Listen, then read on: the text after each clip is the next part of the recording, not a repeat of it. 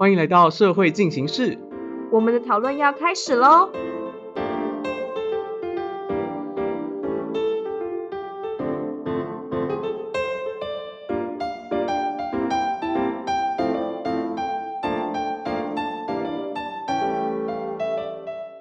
这里是社会进行式，我是主持人王可人。我们今天要讨论的主题是台湾升学体制的现状与困境，让我们欢迎今天的语谈人。大家好，主持人好，我是戴宣佑。嗨，宣佑，我想问一下，为什么你今天会来这里，然后跟我们讨论台湾的升学体制啊？其实啊，我本人有很丰富的补习的经验。那我自己其实6年国小都有补过习，然后在国中的时候我是读私立国中，那高中的时候也补过3年的习，所以其实我整体参与升学主义的这个经历是非常完整的。你的升学历程也是很符合升学体制的要求耶。根据我们的统计资料，在1990年代以来，其实各种短期补习班就持续的增长。那宣佑其实也是这其中的一员，对吧？没错的。那其实刚才可人提到说，这个国内的数据，这个时间上是不断增加的。那中研院也做过一个调查，跨国的比较呢，其实发现说，台湾的国中生总补习率在36个国家里面是排名第7的，有将近 70% 的中学生是每周补习。而且台湾还有一个很神秘的现象是，就是通常我们认为说补习是中低解决能力的学生才会想要去补习，但台湾特别的地方就在这里，台湾连高解决能力的学生都很常参与补习，是国际上非常少有的现象。所以国际上其他国家其实不会像台湾一样会有那么夸张的就是全体学生都在补习的现况吗？没错没错，全员补习中。那其实我觉得这样的状况带出了我们台湾社会在升学体制下的焦虑跟恐惧，不只是在校内的学习，也延伸到校外啊、课外啊，然后我们就要补习。台湾升学体制其实有一些不同的展现的样态，不论是补习啊，我觉得国中的私校普遍化也是其中的一种展现方式吧。没错，刚刚可人提到这个国中私校的普遍化，大家以前啦，在我那个年代会觉得说，国中读私校好像是很少数人才有钱人才可以去做的事情，但其实现在国中私校普遍的程度已经不只是有钱人在把小孩送进去私中，连一般的这个中产阶级都可能会想要把这个小孩送进去。那根据研究资料的调查发现，读私中的比率是逐年上升的，目前约占整体国中学生15%左右，是远高于其他先进国家的。那在少子化的情况底下，明明读国中的人数是不断在减少，但是读私中的人数却是变多的，每100个国中生里面就有12个人读私中的。这也太多了吧。其实我在当初就是要进入国中的时候，也有经历到那段时期，因为我也有收到一些讯息啊，说可人你可以去读一下私中啊，然后我那时候就有好奇说，那私中到底是怎样？但是我却收到一个资讯是说，如果你要读私中的话，那你要赶快开始读书咯，因为要考试，进入私中要考试。没错，要考试。为什么会需要考试啊？其实大部分的私立国中都会设一个升学的考试，也就是你要进来私立国中之间，因为私立国中的名额是有限的，所以他必须要设一个考试来确保好的人可以进来。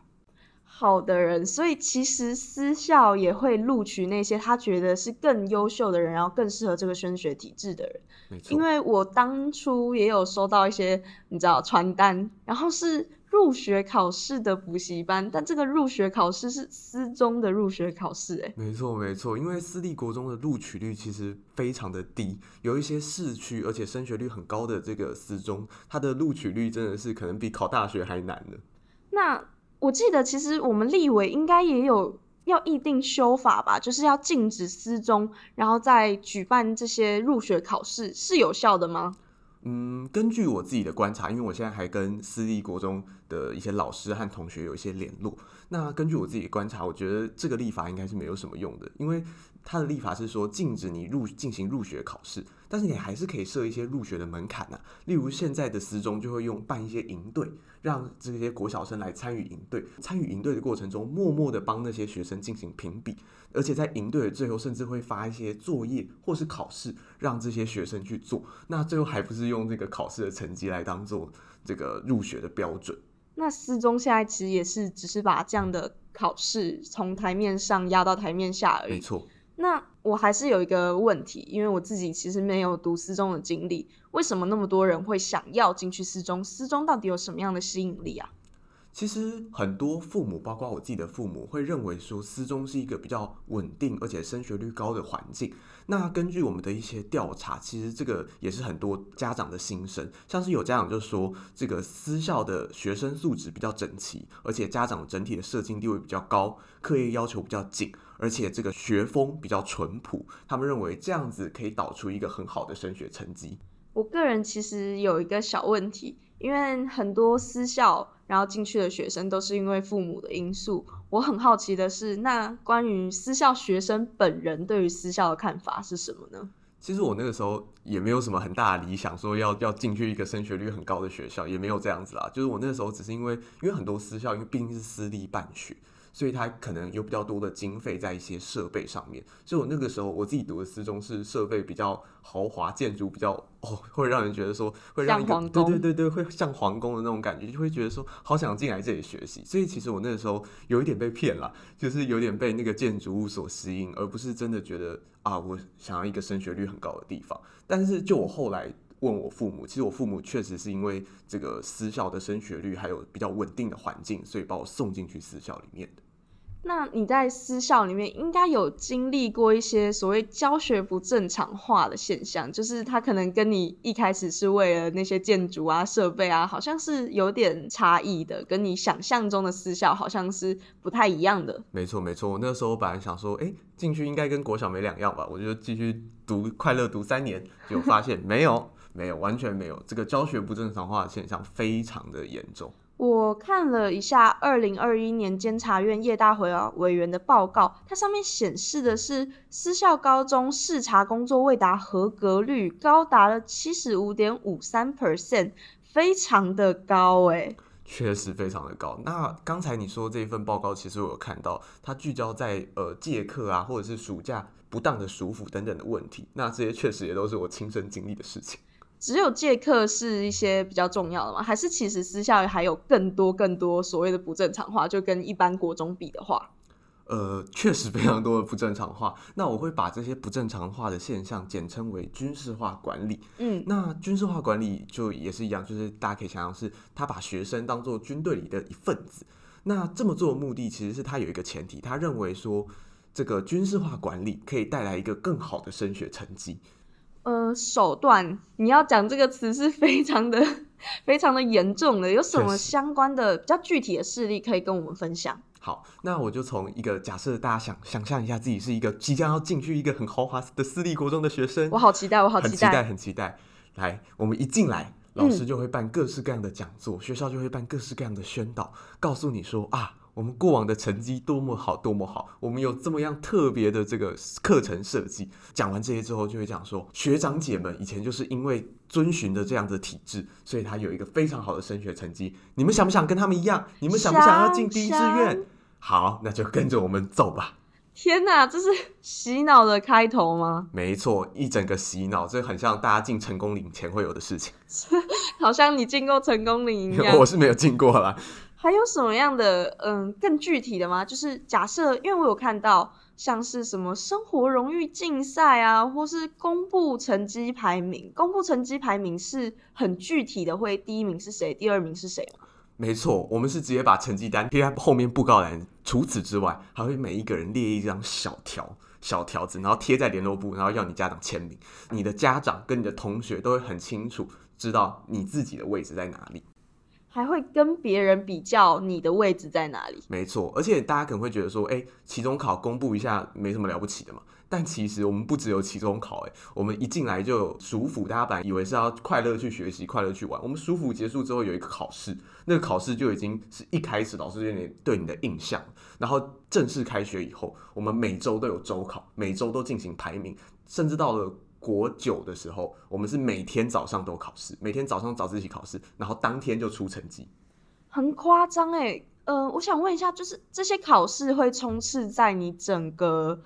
国中的生涯吗？一开始会觉得好像还好，但是随着这个年级数的增加，那个会考即将来临的情况，这个刚才讲的考试充斥在我的生活里面，像是越来越严重，尤其是到了国9，我刚才提到每天都有考试，每天都要出成绩，你每一天都可以知道你今天比昨天的自己是不是有更加进步，是很向上的想法吗？是。那考试在你的生活当中占的比例那么大，考试会影响国中的学生怎么去定义自己是什么样的人吗？会。其实很多人一开始进去舒服的时候都是抱持一个快乐学习嘛，就会觉得说反正现在是暑假来玩的，以前也没有体验过这样子的东西，所以对学习是抱持很大的热忱，老师跟学生之间的互动也是很多的，一开始老师问问题大家都还会回，但随着考试的不断增加，而且考试之后老师还会进行检讨，每一题一题问说这题谁错，真那一题谁错，错的给我站起来等等之类的，结果就造成了学生其实那个学习的动力是越来越减少了，到后来整个课堂其实老师跟学生的互动是几乎快要成零了，学生也在这样的学习状况下变得比较僵化，然后也不知道学习是为了什么。没错，感觉明天去学校就是为了考试。你在这样的过程当中也会有自己很迷惑，然后或是很不知所措的状况吗？没错，就是会觉得整个国中生涯都很空洞，就是都在考试，但是其实私中们的管理层级也想到这件事情，如果只有考试和学习，只有升学相关的东西，可能会让学生觉得好无聊，或者是没有办法一起前进，可能有人就会在中途落队，所以他也安排了很多各式各样的活动，像是生活荣誉竞赛或者是运动会的进场比赛等等的东西，来去让学生觉得我们还是一个军队，我们不是只有考试而已，我们还有其他的目标。所以它是透过同儕之间凝聚的效果，然后达成一个拉一个，然后所有人都往上层，然后往升学体制最高层往上走的感觉吗？没错没错，这其实是老师一进来就会非常强调，就是我们是一个班，我们大家要一起拼出一个好的成绩，所以不可以让任何人落队，然后就是如果你有任何问题都应该要去问别人。那你在私中当中，我有听到的是关于可能比较往上推的步骤，那有没有一些是对于落队的人或是不符合这私中规则的人，他会有什么样的方法去处理他们呢？其实大家我不知道在公立国中这个惩罚，就是例如说记警告或是记小过的情况会不会很普遍？其实应该是不会的，除非到很严重的地步，要不然教官啊或是老师其实也不太愿意在你的身上然后留下一些就是你是个坏学生的印记。原来如此。但其实这件事情在私校就完全不一样，因为在私校里面，为了要维持我刚才讲的那整个军事化管理的体制，避免有人破坏这个体制变成好坏坏的学生，让整个班都变得好坏坏，所以他会做出各式各样的惩戒的手段，像是你只要违反一点点的小错，他可能就会叫你去写自述表，自述表就是那个悔过书，或者是动不动就记你警告等等的东西，而且他会告诉你说警告会影响你的会考成绩，如果你不想要会考考不好，你不想要去烂学校的话，你就给我乖乖的进入这个体制里面，不要被我记警告。你们的定义就变成是我让你知道升学非常重要，没错，并且用各种的方法把你推上升学这条路，没错，在你犯错的时候就告诉你，你这条路是有可能会断的，没错，而且还会用各式各样的惩戒的方式把你推回来原本应该在的地方。我觉得你们的教育方式其实是学校好像在培养学生那种竞争的心态，但又要培养你们服从的态度，让你们可以往升学的这条路不断的前进。没错，那其实这个整个现象最后导致的结果就是升学率是完全领导于教学的，就是我们的学校的所有活动都是为了要升学，一进去就是告诉你要升学，中间的过程也是要升学，那最后如果有一个好的升学榜单，那就皆大欢喜，大家都开心。好的升学榜单对学生来讲可能就是未来是有一种更明亮的道路吗？我们在这边打一个问号。但这些升学率其实对老师也是有相当大的益处吧？没错，因为其实刚才少提到一件事情，就是其实私中是能力分班的，也就是会进行入学考试，从能力最好的1排到第10班。那其实很多老师会希望自己教导的班级是越往前面的，因为可以受到很多校长啊或者是管理阶级的注意，所以他们会希望往前。但是如何决定他们可以往前面教，其实就是你带出来的班级的升学率是怎样。如果你这一届带的升学率非常高，那你下一次就有往前的机会。所以这个升学率有点变成老师们的业绩，因为这是决定他可不可以往前教的因素，而且也是校长会关怀他的因素。升学是学生这漫长升学体制生涯的成绩，然后升学率也会变成老师的成绩单，也会决定他在这个私中里面教学的价值跟意义，是这样吗？没错。那我想请问一下玄侑，在你的升学的生涯当中，有经历过什么样子升学率领导教学甚至超越教学本质意义的事件吗？还是有什么样的机会可以跟我们分享？其实这个你可能刚才提到这件事情，我体悟非常深，就是我小时候都会觉得说，这个社会或者是有一些政府告诉我们说，我们学习就是要多元学习，而不应该拘泥在考试上面。但其实就我自己了解到的，有一些县市的教育局，明明是教育主管机构，他还会发文给高中，在指考跟学测以后去调查这个学校的榜单，这个高中的榜单。例如说他会去问说，你们这间学校录取了多少个国立大学，录取了多少台大，然后是什么科系，然后录取了几个医科，然后会这样子问，从台大一路问到中字辈去。他问的方式蛮符合这个社会对于升学的价值排序的。没错，因为他只想要知道有几个人上台大，他可以下午才可以发新闻稿。那这其实政府或是公家机关甚至是教育机构，他完全跟他所谓标榜的多元学习然后素质教育完全的脱离耶。没错，那其实就会发现说，升学主义不只是聚焦在学校校内而已，整个社会甚至连政府国家机构都弥漫着浓浓的升学主义的味道。我觉得我们可以讨论一下，深入讨论一下这个升学体制。那我自己有做一些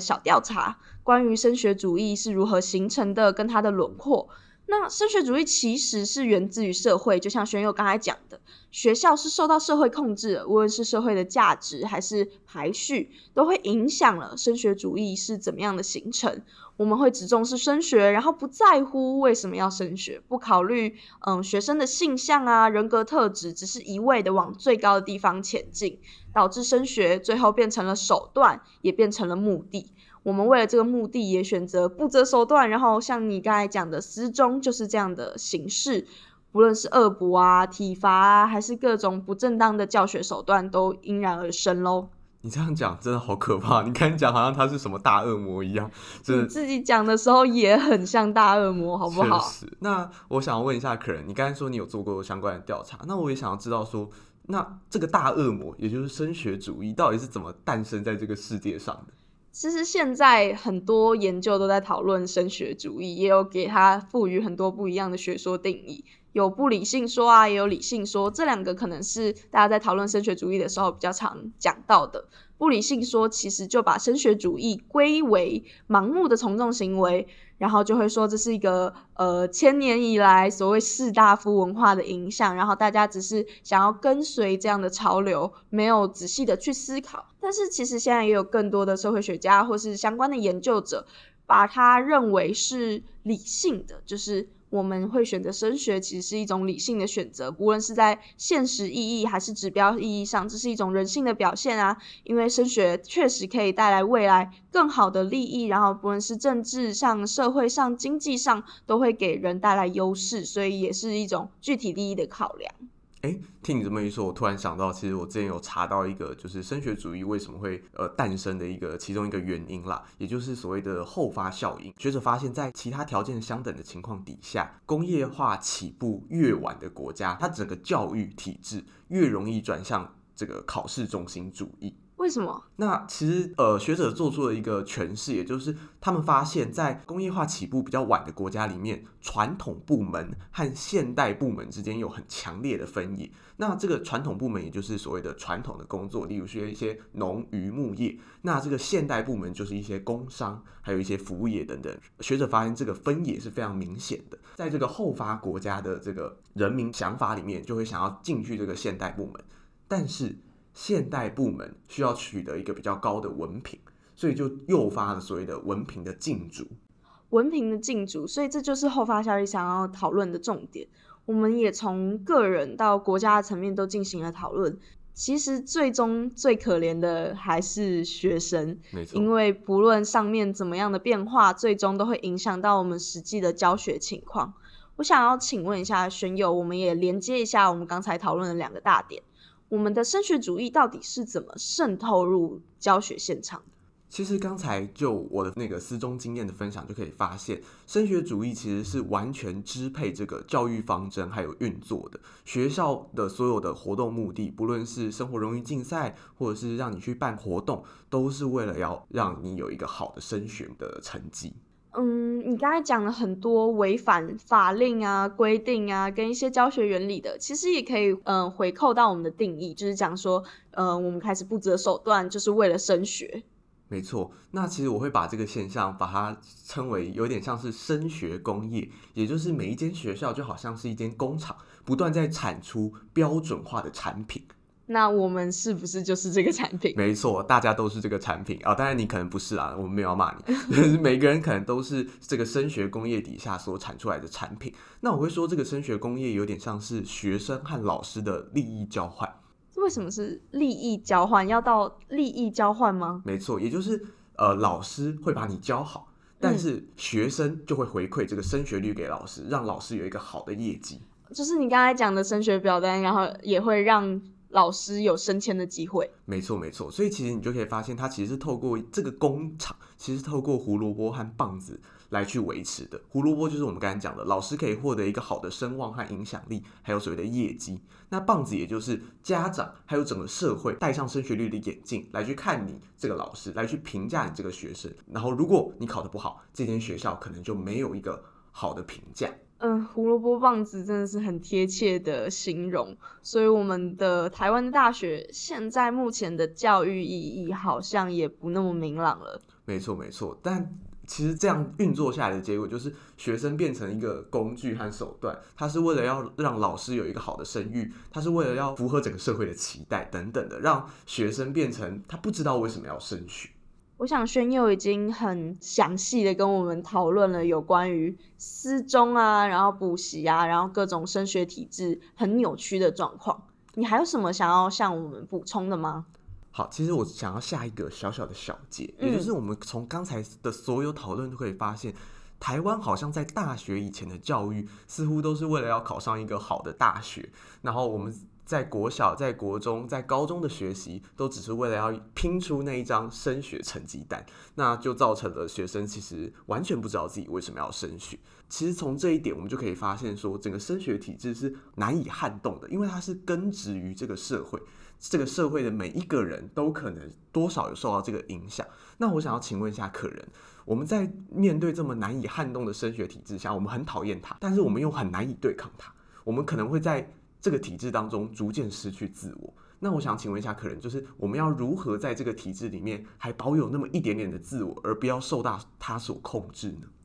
我认为作为学生，我们能做的其实很少，我们能控制的可能是问我们自己，我们为什么要读大学？因为现在大学的目的很明显的是错置了，它成为了企业的人才培养皿或是社会价值的延续。那大学的本质似乎也不再是为了学习，但是学生可能要问一下自己，你为什么要学习呢？你是把学习当作阶级流动的目的吗？还是你认为这是你翻转人生的机会呢？我觉得我们彼此都要问一下自己，你为什么要读大学？你希望在大学里面学到什么？你认为你在大学的经历为你的未来会带来什么？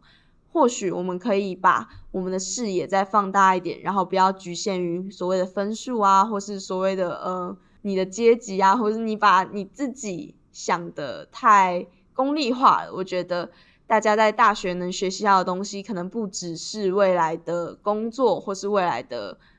事业的成绩单，我们可能可以把教育再想的单纯一点，或许这样会有一点理想化啦。但对我自己来说，我认为这样教育资源的分配不均跟社会不平等的结果，最主要还是因为我们个人一再不断的想要往上爬，一个一个的往上爬，一个一个的往下踩，最后所有人都会成为这里的牺牲者。没错，其实刚刚可能提到这些东西，可能有一些听众或者是语坛人会觉得说，我们好像讲的有一点理想化，就是我现在可能我听众是一个国中生，他就是深陷在这个升学体制里面啊，就是你要教他怎么去看到更长远的未来，或者是更用更广的视角来去看这件事情。我觉得我多少能够了解这样的心情，因为我自己在国中和高中也深陷在那个升学体制里面的时候，多少听到这样的话会觉得你很刺耳，对，会觉得那是因为你考上一个好的地方，所以你才可以在那边讲一些高来高去的东西啊。但其实我觉得大家可以先把这样的情绪先暂时的忽略一下，就是先放开，然后试着用不同的方式去想大学到底是为了什么。我觉得大学会有更多的意义，然后它也不仅仅是你学习的延续，因为大学能带给你的确实是不一样的视野，因为你会很明显的，你开始脱离了家庭，你开始脱离了既有的环境、现世，你会到新的地方，然后有不同的经验，你会接触到社会人士，你会接触到来自各地的人，甚至是国外的人，这样的教学环境，我认为是很珍贵的。如果你将视野只局限在我是为了工作，我是为了成绩，会蛮可惜的，我是这样想的。而且其实很多就是为了工作而选择科系这样的想法，可能在未来也不见得会完全适用。在这个时代，其实科技的变换速度是非常快的，你现在在大学里面学到的东西，不见得是明年或是后年那个时候科技可以用的东西。所以其实我自己会觉得说，像是之前那个 ChatGPT 的出现，对很多人都带来了冲击，大家都在思考说，那 AI 这样子这么强的功能，有这么多的技能，那我在大学里面的学习会不会被取代？但其实我会认为说，如果我们明白我们自己为什么要读大学，以及我们想要在大学里面获得什么，我们在大学里面不是只为了要获得一个好的工作，不是只为了要学到技能，而是为了要学到素养跟知识，还有终身学习的态度。我认为如果是秉持后者这样的想法的话，其实就比较不容易被所谓的新的科技或者是所谓的 AI 所取代。我们讨论的这些主要还是希望各位语坛人能够把自己变成自己，你不是升学体制当中的其中一个人，你是就是那个独一的，然后你有自己的思考，你有自己的思绪。我们不太希望就是我们最后会成为被压在金字塔底下的那一小块砖头。没错，我们都不希望我们自己是别人所定义出来的自己。好，那我觉得我们今天的讨论也就到一个段落咯。轩佑还有什么想补充的吗？应该没有了。好，那我们的讨论大概到这里结束了。我想要在最后问一下各位语坛人一个小问题，我们上了大学之后，难道就成为升学体制下的成功者了吗？我们上了那么好的大学，或是我们得到了出国的机会，我们成功了吗？还是我们仍在这个升学体制下奔跑呢？我觉得各位语坛人可以好好的想一想，或许我们下次有机会再进行讨论吧。那我们就为今天的讨论画下一个句点吧。好啊，社会进行式，我们下次见，拜拜。